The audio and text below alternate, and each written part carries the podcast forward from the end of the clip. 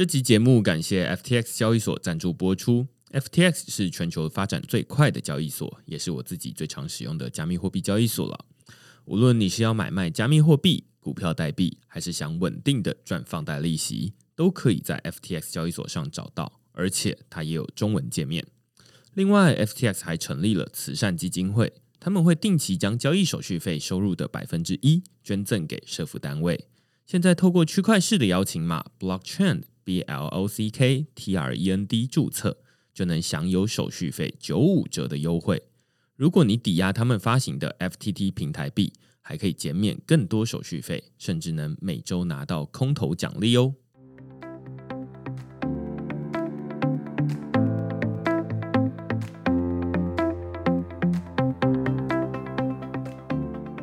Hello， 大家好，欢迎大家来到区块市的 Podcast， 我是区块市的作者许明恩。简单介绍了区块市哦，区块市一个礼拜会出刊3封的 email 给付费的会员，那其中1封就是你现在听到的区块市 Podcast， 那另外2封我们讨论什么呢？最近我们讨论 Constitution DAO 以群众募资竞标美国宪法的背后意义，这其实是一个很有趣的时事的话题啦，就是说有一群人他们透过 DAO 这样的一个链上自治组织，每次我念这个都是很难念的，就是链上自治组织，大家可以自己念念看哦，就非常困难。那透过这样子的机制做群众募资，然后想要买下的是什么东西呢？他买下的是最近在苏富比上面准备要拍卖的，现在世界上仅存的13份这个美国宪法的出版印刷品。他们想要透过这样子让更多的人知道说，那区块链世界到底是怎么运作的，然后未来如果展出这个展品的话呢，有可能在这个旁边的叙述栏位里面就会说，这个展品之所以会展在这边，是因为后面有一个自治组织，凭着治理代币投票决定要来这边展览。那这样子两个平行世界，大家都在说这个物理世界跟这个数位世界是两个平行世界嘛，两个平行世界在互相沟通的这样的感觉。所以我在这篇文章里面就在讨论说，这个 Constitution DAO 它用群众募资来买美国宪法的背后意义。那另外一篇我们讨论的是最近的比特币大升级叫 Taproot。那这篇文章我标题是写说它是最被忽视的比特币重大升级。那最主要原因是因为比特币它的升级大概是在上周，大家听到的话可能是在上上周的时间完成了这一次的升级，但是绝大多数人无论是从币价，从你使用的过程中，其实都感觉不出来这个比特币到底有升级了什么东西。所以我在这篇文章里面就在讨论说，它到底升级了哪些内容。它其实是一个蛮核心的升级哦，但是为什么使用者感觉不到，这就是这篇文章在讨论的主题。那如果你对这些内容有兴趣的话呢，欢迎你到 Google 上面搜寻区块市，趋势的事，你就可以找到所有的内容了。也欢迎大家用付费订阅来支持区块市的营运。那今天要讨论一个很有趣的主题哦，叫做司法联盟链。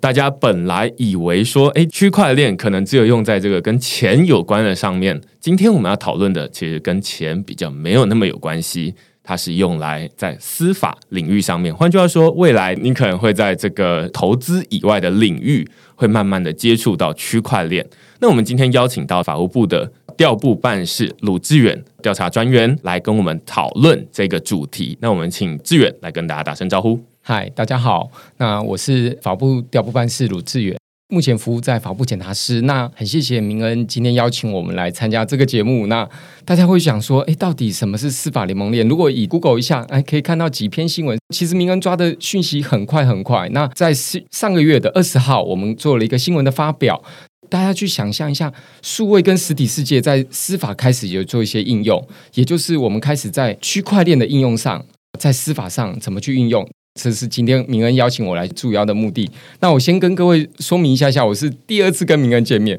我第一次跟明恩见面是去年的11月3号，我记得很深。那时候为什么要跟他见面呢？因为我调到部里面办事的时候，我们在调查局那边有一个案子，我们是希望用区块链来解决一个数位时代一个证据的问题。当时有个正义联盟的一个发表会、研讨会，因为我有一个相关的研究，我就跟明恩约在台大附近的咖啡馆，我记得很深，一个下午。我们讨论了一下，我把概念化给他，他当时也是说，为什么司法要用区块链？什么场域要用区块链，它会有什么样的效益，跟今天的议题很像。但是我们很高兴在那天，其实明恩听完之后告诉我们说，其实区块链除了币圈之外，他觉得有更多的应用。所以我觉得当下给我们很多的信息。嗯，对，我相信绝大多数人对于区块链到底能用在哪里，其实我自己在写文章的时候也常常会被问到，就是说有没有一些除了加密货币之外的一些实体的应用。那这个就是其中一个大家会很好奇的问题，所以我们之前例如说会邀请国泰金控，然后来分享他们在贸易领域上面如何运用区块链来加速这个融资的流程啦，或者是今天我们把这个区块链用在司法领域上面。那所以这是另外一群人可能会很好奇的主题，虽然最近大家可能对于投资的议题也会兴趣啊，但是大家可以听很多不同的面向。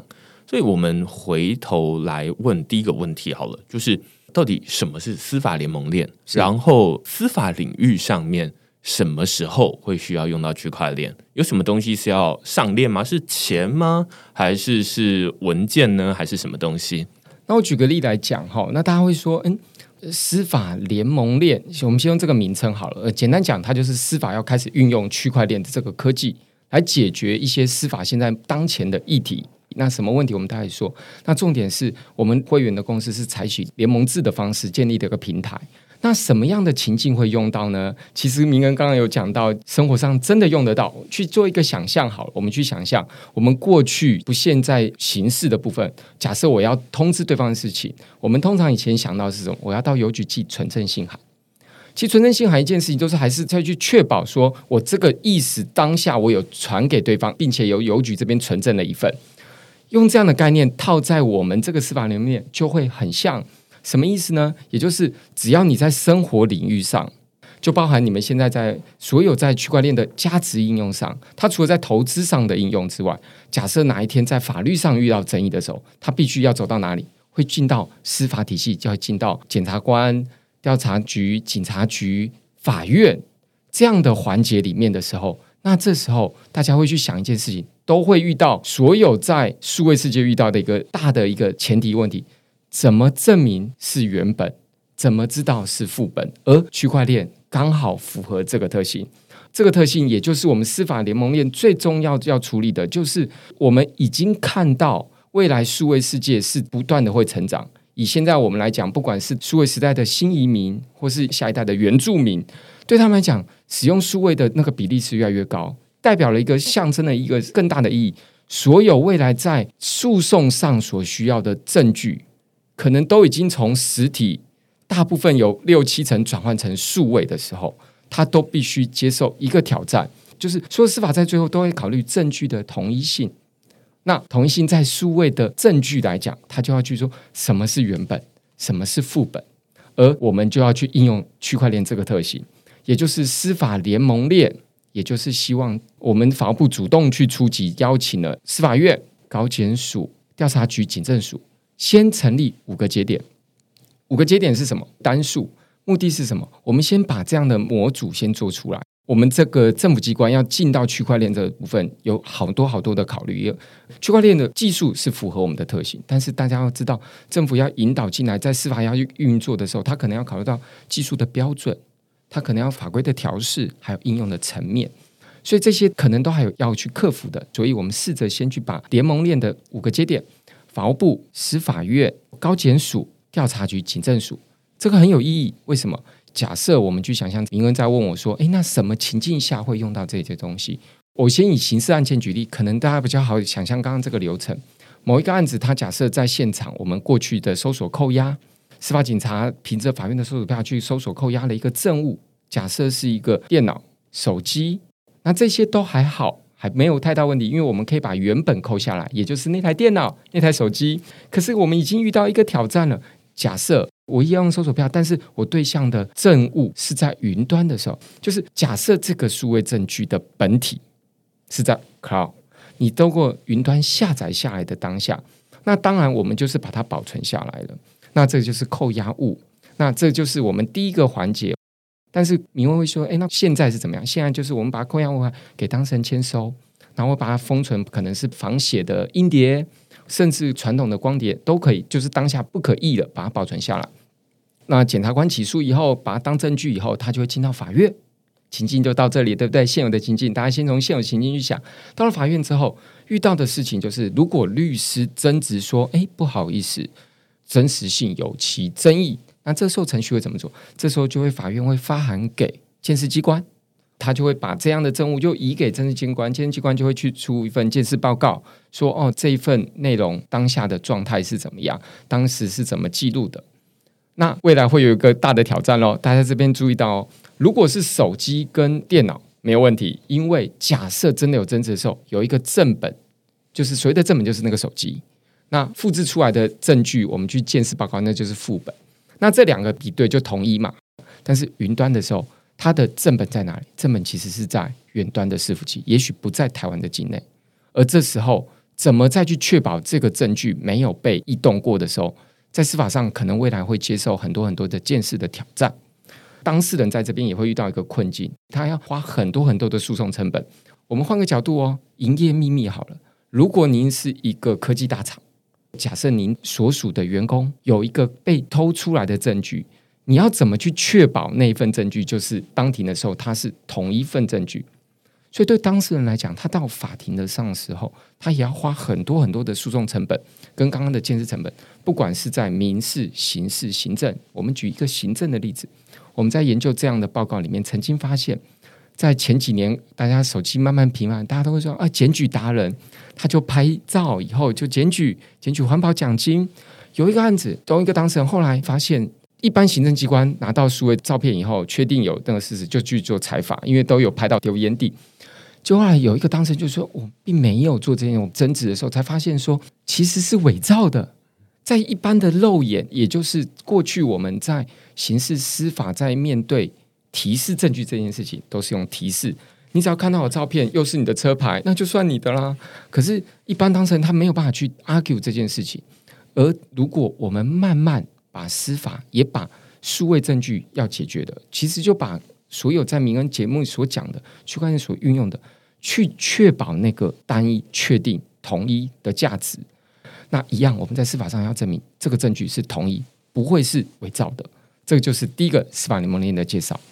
听起来蛮有趣的是说，就是大家日常生活中本来就分成物理世界跟数位世界，然后在物理世界上面有很多的争执，或者是有很多的冲突最简单可能是这个车祸好了，那就是实际上谁撞到谁怎么样。但是这时候也可能会需要调说啊，那你的行车记录器是怎么样？那这是一个最简单的状况。但是还有另外一种是纯数位世界里面，例如说你偷我的图哦，然后我在经营卖场，然后你偷我的图，然后拿去放在你的卖场，然后卖可能类似的东西，类似这样子，这就有一个争执。但是要怎么去把这个证据给保存下来？有时候我可能去跟他说，哎，那他偷我的图，结果实际上去看的时候就已经来不及了，就是他又把图换成另外一张图。那这到底要怎么去保存？这听起来是第一个问题。然后第二个问题是刚刚这个志远有提到，是在这个资料的传递上面，例如说从一开始的这个司法警察，然后一直到检察官起诉，然后到这个法院里面，到最后律师可能还会再 challenge 这个证据是不是跟当初一样，是不是你当初保存的时候下载错了啊，这看起来不是我的啊。然后于是你刚刚就会提到说啊，那就会发函给鉴识机关，然后就会说那你们来解释一下这到底当初是怎么保存下来的。我记得之前找世珍吗？对，周调查官的时候，他就有提到这件事情，他就说调查局常常会需要去跑法院去说明说这个证据到底是怎么保存下来，然后我们真的没有对他动手脚，然后这是怎么可靠这样。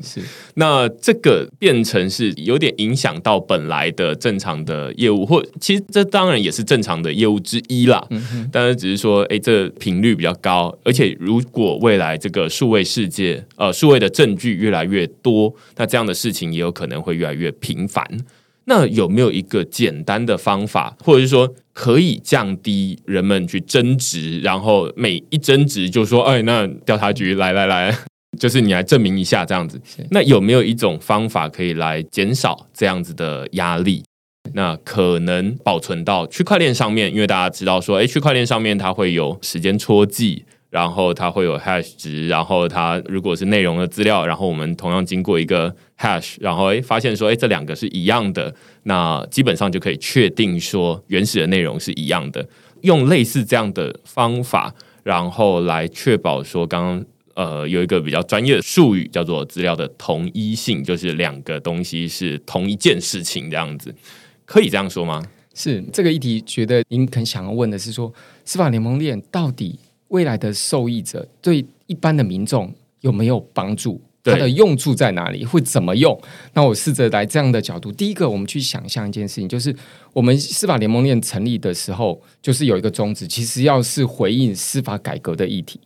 司改的议题都会在于说，人民希望说在诉讼上的争执上，他第一个成本不要一直耗费，他希望快速的能在法院获得真实这件事情。可是法院获得真实这件事情，第一个前提都是证据，就是明恩刚刚讲的这个证据的部分。那我们来试着想象一个这样的画面，我们司法联盟链开始导入这样以后，就会把区块链的科技导入在法律的制度里面，也就是法律在运行的时候，我们在现行的体制下，我们接受了区块链的一些规则，然后把法律的元素放到区块链的规则里面。很有趣的就是，其实对区块链讲，程式就是规则，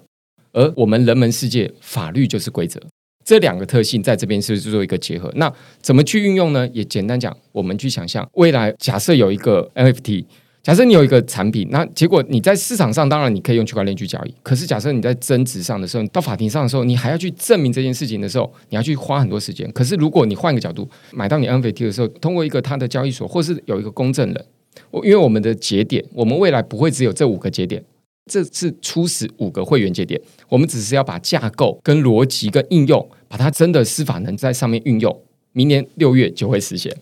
那这样的实现的意思就是，我们会先把一个常用的场域把它建立起来，但是相对来讲，对应的场域还有什么？民众的在证。那民众如果说他公证的文书，他如果透过公证人，透过他的律师，我们未来的后续的会员是司法相关的机关跟机构。什么意思？就是你到时候要上链的时候，你必须透过现实世界、链下世界，还是有一群人会帮你去把这个东西上到链上。而只要透过这样的程序，透过我们的智能合约应用上载到司法联盟链的记载之后，而你未来到法庭上的时候，我们目前的规划是这样，我们会做一个举证责任的倒换，也就是你不用再去证明它是真的这件事，你只要是透过区块链司法联盟认证过，因为我们有链下的确保，我们有制作的人，我们有担保的文书，那我们还有验证的程序。那这个目的是什么？因为你要理解，一个法官在当庭的时候，当事人在争执这件事情，那个时间成本不是只有对公务员或是调查员或是鉴识单位或是法官，其实耗费更多的是所有参与人民的时间，因为他就必须等待这个鉴识的时间。但是我们换一个角度，如果我们把区块链的应用导入之后，任何你认为有价值，你就可以透过我们司法联盟后续的会员的节点，你就可以上载到以后，那到你法庭，你只要提出你的区块链证据、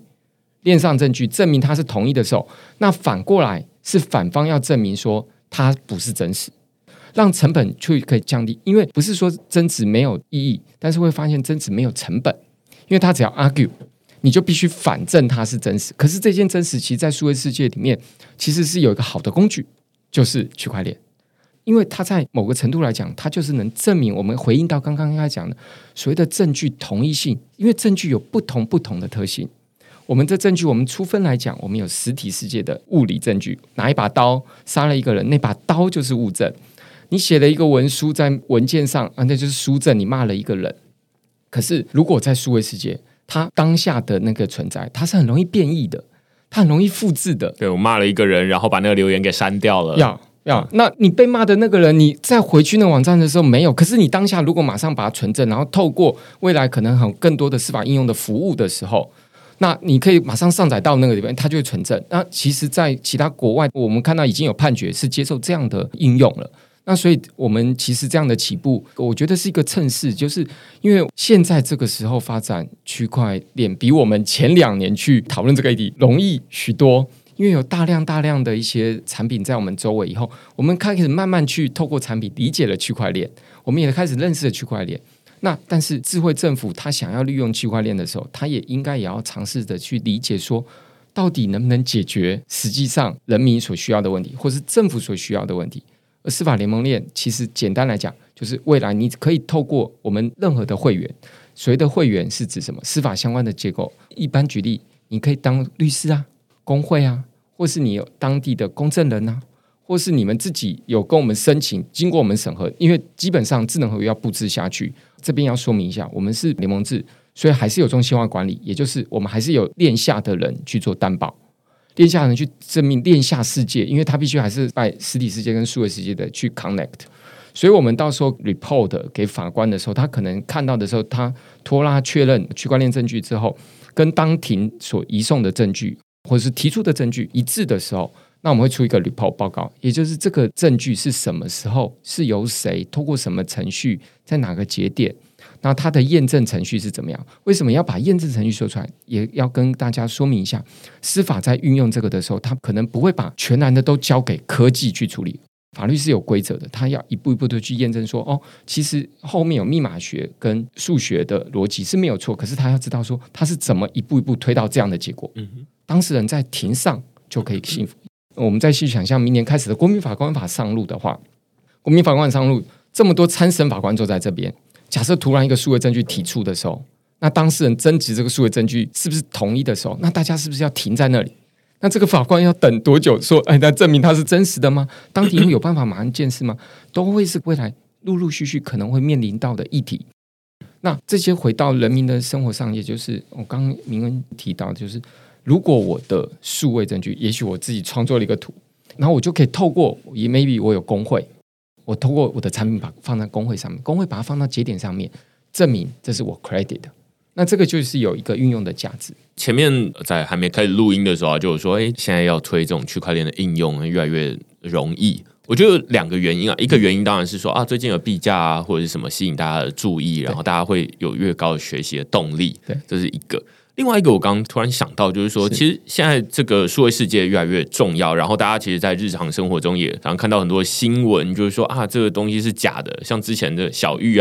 他去用 deepfake 变脸等等的，那真真假假这个东西越来越常见，那未来肯定还有更常见，现在还不是最严重的时候。是的，那所以到时候就是大家会想说那这东西到底是什么是真，什么是假，很难去辨认。于是我们就需要有一个机制来确认说这个东西可能是真的。那是什么机制？目前有其中一种机制是透过区块链，只是说它还不是说直接用在今天我们讨论这司法联盟链，还不是直接用在大家的社交媒体上面啦。而是说我们进入司法程序，或者说在这个司法程序的边缘这边的时候，你需要说做一些预防，像刚刚最一开始提到的是说寄这个存证信函，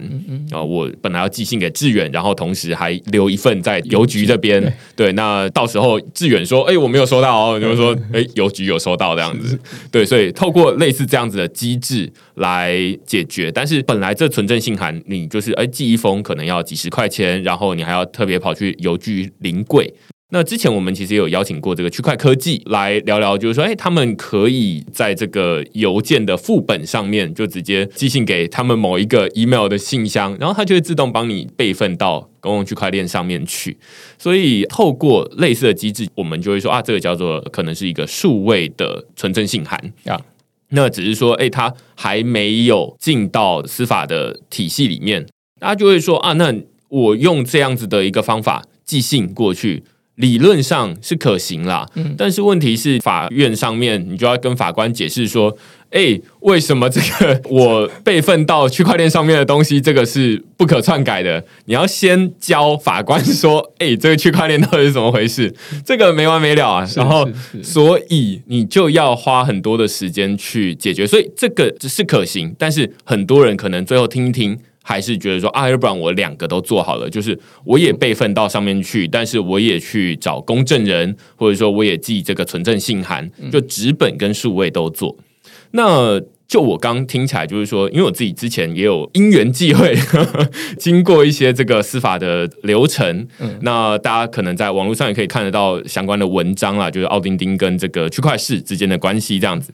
那我也遇到相同的问题，我才知道说这个整个流程，第一个是说你如果要备份这些证据的话，你是要去找这个公证人去备份的，那你只有备份在链上，当然是我们自己懂，但是可能在这个警察、检察官这边，在法官这边，他们都不是那么的理解。接下来你就是要去法庭上面去跟他叙述说，这些证据，你光是备份这些东西，它没有脉络啊，所以你就是要去说啊，那这个脉络是，你看这第一个是代表什么意思，第二个代表是什么意思，你不能光是截图而已。那所以我觉得跟志远讲的有点类似，就是说他会透过一个不同的节点，那可能是工会啦，可能是这个公证人啦，或者是不同的机关，那可能是检调机关，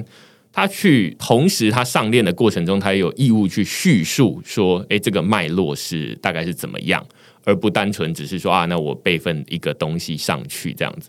对，其实我们在这一次的发展过程中，其实我也说简单讲一下，法部在这边评估的历程来讲，绝对不是说啊，我们就是马上这个政策好像很快的就推出来，并不是的。其实，在过程中，您刚刚所讲的所有国泰世华啊，我们也有接触银行联盟链，也就是都会遇到，所有在现在产业界都遇到一个问题，就是区块链的应用，大家都觉得应该是可以有一个很好的在数位时代的应用。但是都缺乏了国家的基础建设。我们在跟华硕这边在国网中心在谈或者什么在谈的时候，都觉得说我们是不是司法联盟链尝试做一件事情，也就是过去如果像明恩刚刚讲的，如果我们没有现在司法联盟链这样的尝试开始起步的话，以加拿大它变成它在区块链要当法庭上证据的时候，你还要去请一个专家证人去说明区块链的原理，它的过程什么时候，那样的成本又起来了。在台湾来讲，我觉得很棒的是，第一个我们有很好的技术人员跟建制的经验，我们的建制经验公民营都有，我们有国网中心，我们有民营的银行联盟链，那这些经验来讲，我们都已经发现说它是可行的，它都保有各机关它原本的业务流程，但是都已经节省了一些时间。像国泰世华他们的贸易链是什么，就是过去的 LC 有可能同一份 LC 会有人拿了一份他去跟 ABC 银行同时的伪造或是多份的去借贷的部分，那他们透过这样的银行联盟链，他们就可以去证明说，我这个数位的 LC 已经被某一家银行借贷过，会员可以这样认证。可是我们现在要讲的都还是明恩刚刚讲的，你可能生活上随时都有可能跟司法沾上关系的时候，而这时候你才会发现说，我要证明数位证据这件事情的时候是多么的不容易。那对来讲并不是法官不接受，而是法官他必须在现有的制度下，他必须去证据的提示，而问题都在于我们刚刚提到数位证据在提示的时候，他没有办法解决真伪的议题。所以我们这次司法人面才是这样导入，就是我们觉得真的很幸运啊，就是在很多大家现在已经有的基础上，我们去做这样的应用。大家的共识就是我们应该开始在司法上应用区块链建一个基础建设。我们想象来讲，我们开始建一条高速公路好了，因为这条高速我们现在只有2线道，当我要确定什么，它到台北高雄是可以通的，它到得了这个目的地，而且在这个过程中是每一段环节我都是被我们能验证跟记录的。而这样子的应用，它是变一个 standard 和一个标准，这个标准之后，我们就开始会有各种司法相关的应用。也许你律师这边你有可能有一些合约，或是你的当事人所需要保存的证据，甚至你的高科技厂，那他要保存的，他们现在也都有利用区块链，可是大家都用公有链。那大家会说，那我们要不要锚定到公有链，增加我们的公信力？为什么我们试着用联盟链5个节点？我们就是要从区块链的本质来讲，它就是用节点去用共识决。当然，现在大概大分有私有链、联盟链跟公有链。那公有链以太坊比较多，以太坊。那当然早期的是比特币哈。那我们在选择的时候，我们应该不会是私有链，因为我们不是单一机构内部的运用，我们是多元机构的应用，多元司法相关的多元应用，我们绝对不是私链。那当然剩下选择就只有剩下联盟链跟公有链了吗？那大家会说公有链公信力强啊，可是大家要想象一件事情，币价在这边涨涨跌跌，或是它成为投资标的，大家都也很清楚知道说，这个世界上目前如果没有跟真实世界做一个政府单位的担保的时候，都还是有一定程度的风险。我们举例啦，一个新台币1000块在地上，它被认为有价值，就是因为有中央银行在后面做担保。但是如果一张纸你没有任何去做担保，同样是1000块，你就不会去捡它。但是它是有一个担保在的时候，就有可能会去应用它。而这时候我们才会想说，如果我们今天用的是公有链，但是公有链相对来讲对政府机关有几个问题。第一个，它有币价浮动的问题，实单面上我要怎么去编列预算去支应这样的上链 FIT 的费用，而且这个生态系不是控制在我们台湾司法体系内，所以我们在几种因素考量下，我们觉得那我们按着公有链的标准来建我们的联盟链。所以我们现在整个程序都是用会员去产生共识。会员产生什么共识？规格的共识，后续会员的加入的标准，应用的方案都是用一致的。有几个好处，就是为什么我们一开始这个5个节点，大家再次说明，这5个节点绝不会是司法联盟链的就是这个样子。司法联盟链它这只是5个是初始会员，我们只是要试着用这5个会员去让这个区块链的运用真实的被体现出来，而且我们会对应一些相对的行政规则，让它能真正在法庭上在应用的时候是能被接受的。一旦这样的流程被我们验证接受之后，我们当然就可以去做更多的开广。所以联盟链有一个好处，就是我用5个会员节点，这所有的资料都还是保存在5个会员节点。那未来我们其实在设计上，其实我们不会要求所有后续的会员都是变独立节点。为什么？因为其实建一个节点需要一定程度的技术，虽然一般大家建矿机门槛不高，但是以政府机关以我们的要求，它可能要有身份的验证啊、确保啊，然后还要凭证这样的上链，还有中央的确认的话，基本上它这个程序的建制，大概我们初估大概一个机关大概要100万上下左右的预算。好，所以我们的当时会员就建一个共识，就是我们为了要广纳后来的司法应用服务，我们其实是采混合建制，就是你们可以去类似像国网中心这样伺服器的，你去租一个节点，只要它是符合我们的 STEM 标准的话，您不用自己自建节点。也许你是一个小的公证人，你不一定自己要建一个节点，就像我们现在找一个小的空间，你去跟伺服器空间租啊，这个节点就是你的，那你就可以去使用司法链的服务。这样的话，如果扩大应用，那司法联盟链的公信力就会起来，这样的应用就会起来。也就是大家会说，像刚刚之前的很多业界的发想，就是说我要打公有链上，我可以做应用，是的，都可以。可是相对来讲，终究要回到实体世界，在台湾怎么去运用它。我觉得这有2个很有趣的主题，我先把前面的总结一下，就是说之所以会有这个司法联盟链的出来，跟现在我自己去把这些资料上到公有链上面最大的不一样，其实在于说以后我很有可能不需要再去跟检察官再去跟法官说我保存在链上的这个证据到底是什么意思，他以后都看得懂了。我觉得这是最大的差异，就是跟现在来说你要自己上链你要解释很多东西，那未来这有点像是他们的这个标准的作业程序，就是说那本来数位世界的这个证据就是要从链上来看，那这已经是他们的既有的知识。那我觉得这是第一个。那第二个提到就是说那它是联盟链还是这个公有链？刚刚志远解释了蛮多，就是说为什么是联盟链，然后为什么是公有链。这当然我相信听众里面肯定会有支持联盟链的，然后也有会有支持公有链的，我肯定会有这样子的。我先说一下我自己的立场，我会觉得说最理想的情况是最后会上到公有链上面去，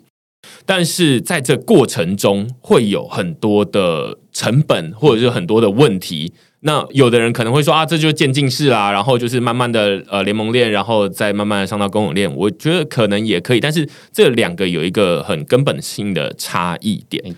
那差异点在哪里好了？刚志远有说例如说地上的1000块这个例子很有代表性，就是说这1000块是由政府担保的，所以它会有价值。大家都会说政府的老板其实是人民啦，那所以最后如果你要取信于民的话，其实最理想的情况是人民自己有一个区块链，这叫人民链或者是什么的，那它的节点不是由政府机关来营运，而是由这个2300万的人民，就是说每个人手机都是一个节点，这样类似这样。当然现在技术还不到这样，你就没有办法说那随便一个人随身的一个装置就可以成为一个节点，但是最理想是希望说那这些资料不是记录在某个政府机关，因为大家都知道，就是过去台湾也有一些历史，就是说啊，例如说这个之前国防部的例子啊，那或者是说有很多不同的政府机关，我们会觉得说，哎，他应该很值得信任，他应该会怎么样？但是，哎，好像也跟人民的期待不太一样。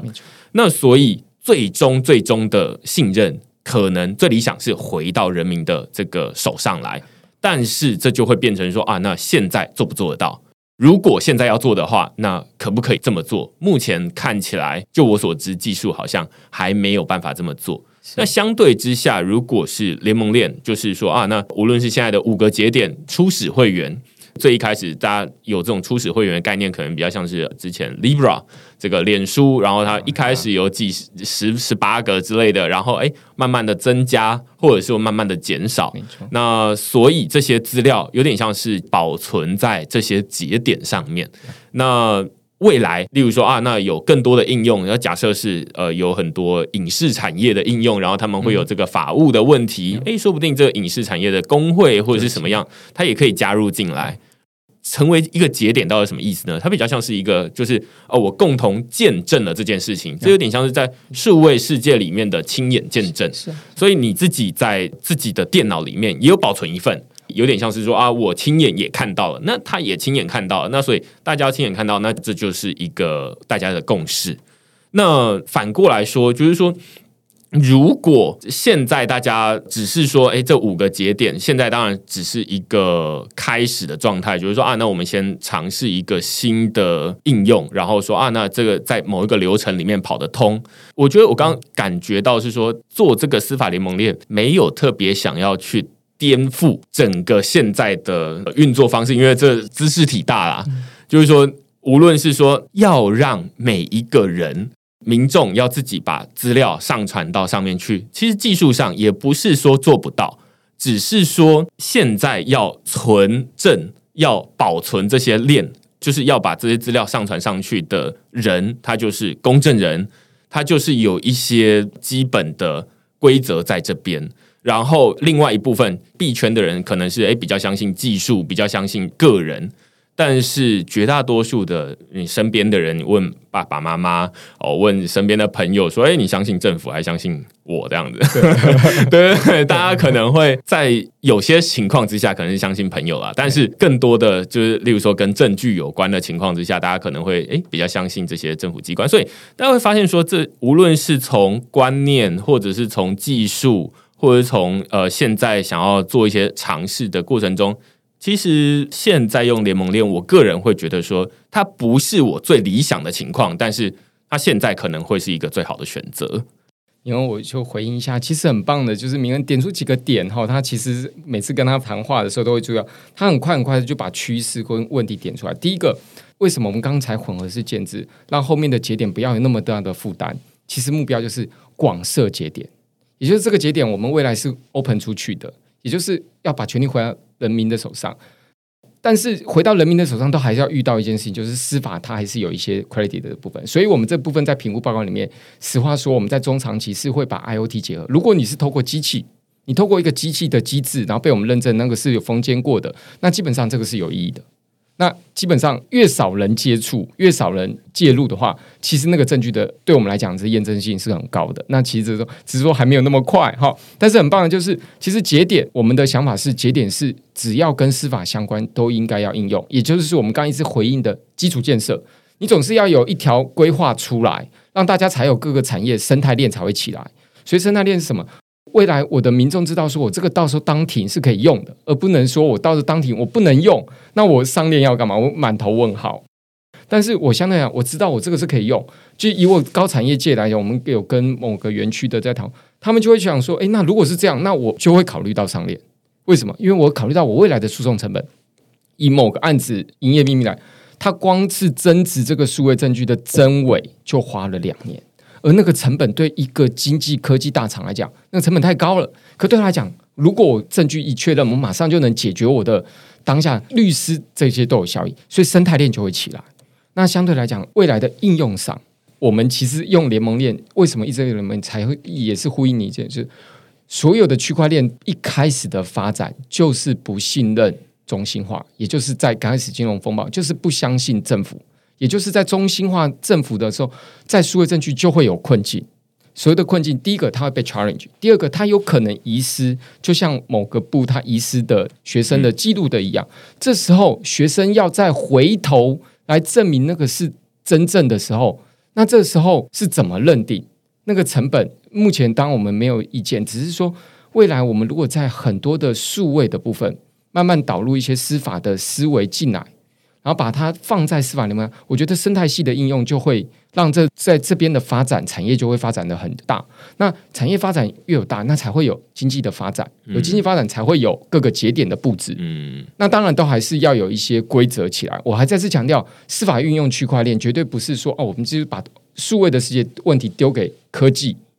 当然科技的人都想说我只要有程式码就能解决，可是要理解是就是法律是用规则去规范人类的社会，那我们只是要把这个人类社会的规则能不能把它跟区块链的科技去把它放到规则里面，那这样子的话才可以把实体世界跟真实世界做一个尝试的连接。我再次说明司法联盟就是一个开启，这边我想小小广播一下，我们在12月27号我们会办一个小型的司法联盟的 POC 的发表会，那到时候我们也会邀请名额那我们会给几个名额，到时候我们会问名额这边有没有推荐的一些朋友，那有兴趣的我们也可以 到现场，我们可以再多经验交流一下。我们在10月27号下午的3点然后到5点半，我们在DAO局里面会有个 POC， 我们会展示什么叫做跟国网中心的运用，未来怎么去发展这整个司法联盟链的一个未来。我刚刚志远在讲这个，就是说不一定节点要自己建，然后自己建的这个成本算下来可能要100万左右。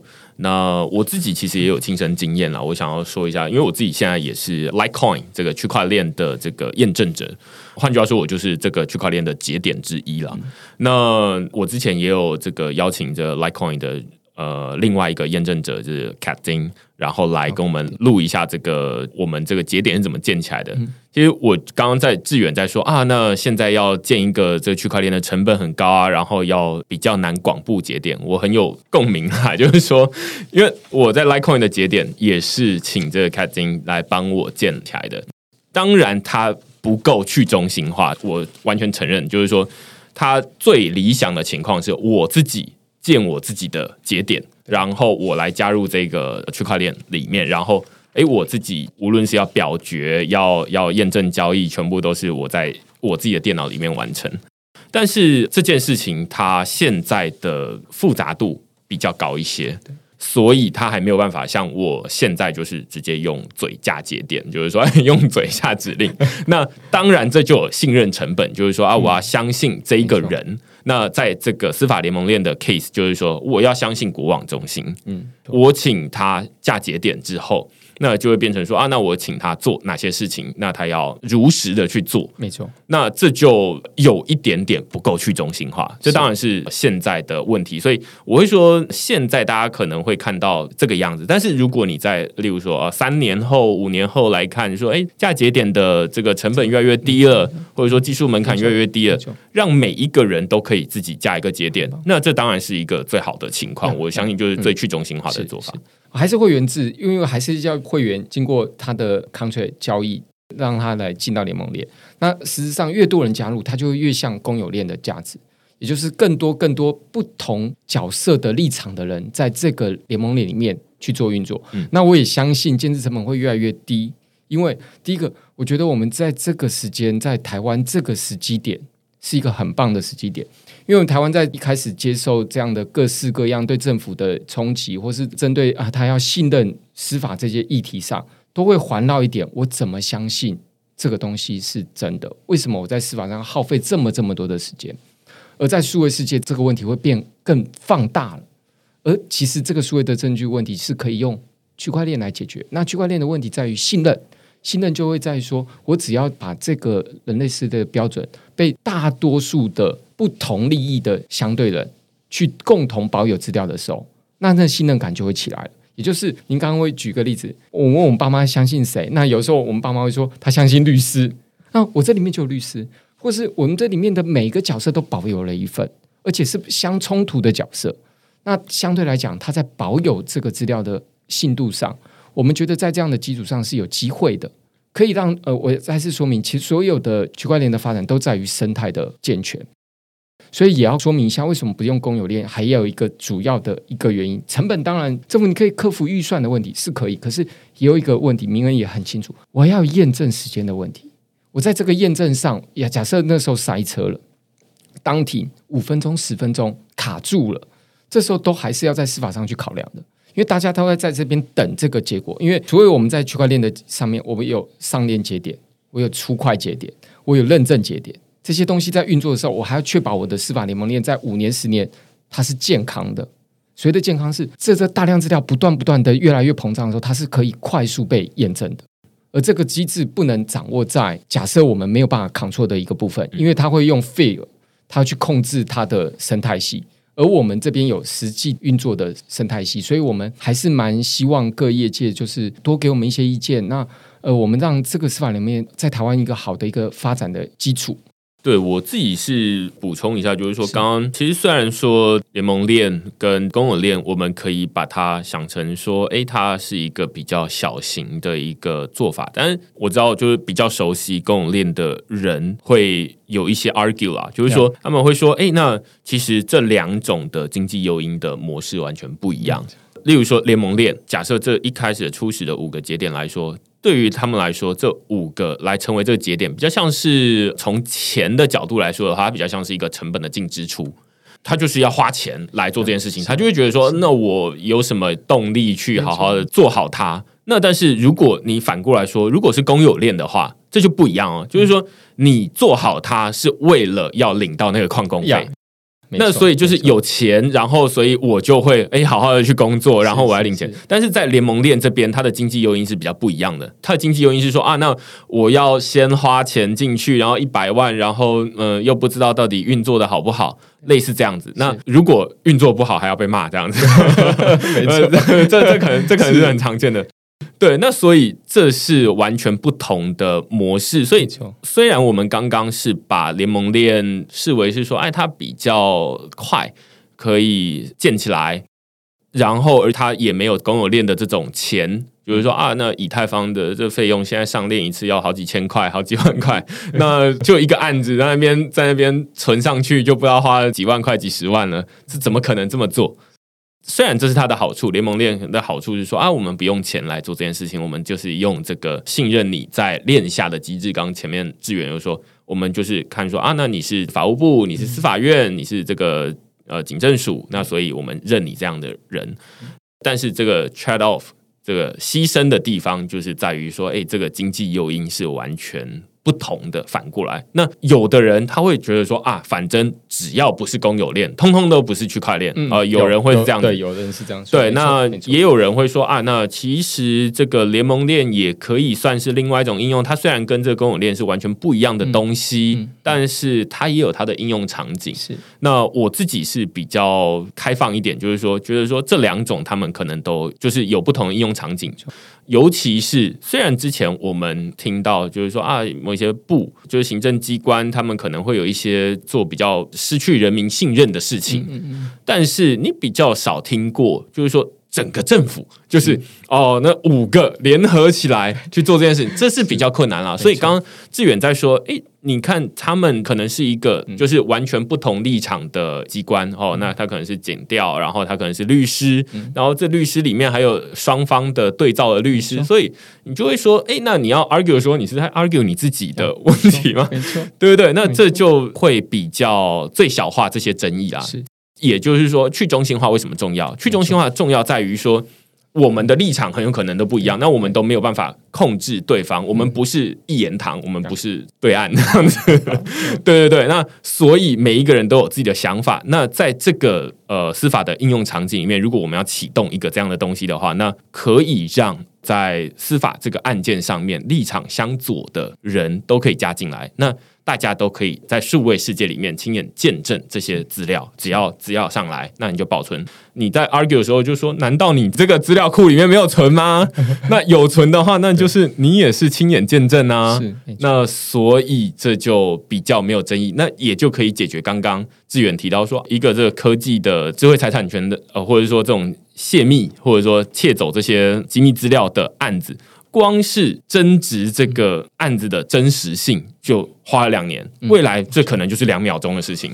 对，就是哎，我链上有没有？有，然后跟这一样吗？一样。哦，结束了，就不用在那边说，哎，这个是真的，那个是假的，就是然后靠肉眼，有很多东西，尤其在数位世界里面，我们已经没有办法靠肉眼去判断，我们得靠科技的帮忙，这样子。所以明恩，我觉得第一个去中心化一直是我觉得区块链的核心，所以在这个的设计上，在一开始的架构就是保持区块链的原始架构，所以都是单数5个会员节点，其实就是单数，因为要有过半数的同。另外就是未来的生态系，我还是强调就是说，它的生态系不在于我们的建制成本，而是在于说每一个会员未来他对他所当事人的服务那边就会有生态系了，因为它会有自认产生的费率。以法务部的立场，我们不会去干涉私部门他自己这节点他怎么去收集他的 challenge fail， 那个就是一个生态系，那个生态系就跟我们过往在想矿工的生态系不一样。所以大家在维系这边，为什么我们有些公部门先起头，总是由公部门预算把基础建设打起来之后，大家才可以在基础建设上去 follow， 按这样规格，我 maybe 我可能在这边我加一个民营的收费站、休息站，我就可以收取费用，那这样的服务就可以更多元。所以其实一开始的部分确实是纯粹经济上的考虑，而且角色上的考量。但是如果这样的方案是被大家很广为接受，而且我们目前来讲大家都还是蛮正向，就像明恩讲的，其实我们目前管听到律师各界还有各个高科技产业，目前都是还有各大专院校，其实目前都还是倾向是觉得蛮希望看到它有一个好的发展。所以如果也有好的发展起来，它生态系就会比较起来，但它的生态系就不在于过往的矿工的角色，因为这个节点它已经是用会员制，那我们不会跟会员制收任何的 fare， 但是它会员它各自以后民间的会员它要产生什么样的服务或怎么样的费率，那个我们不会去干涉。好啊，那今天其实就是我觉得算是蛮清楚告诉大家说，哎，那从一开始到底司法联盟链要做什么，里面要保存什么样的东西，然后一直到后面我们在讨论联盟链跟公链它的信任到底在哪里，你是信任这些政府单位这机构，还是你要信任这个全球的人民建立起来的这个公有区块链，那还是说它是一个你心中有一个很好的理想，但是现在你可能会有成本，然后你会有这个操作的考量，所以每一个人可能都有不同的立场。那我们也没有想要在这一集 podcast 里面说统一大家就是说这样最棒我觉得每一个人都有不同的立场，这样很好。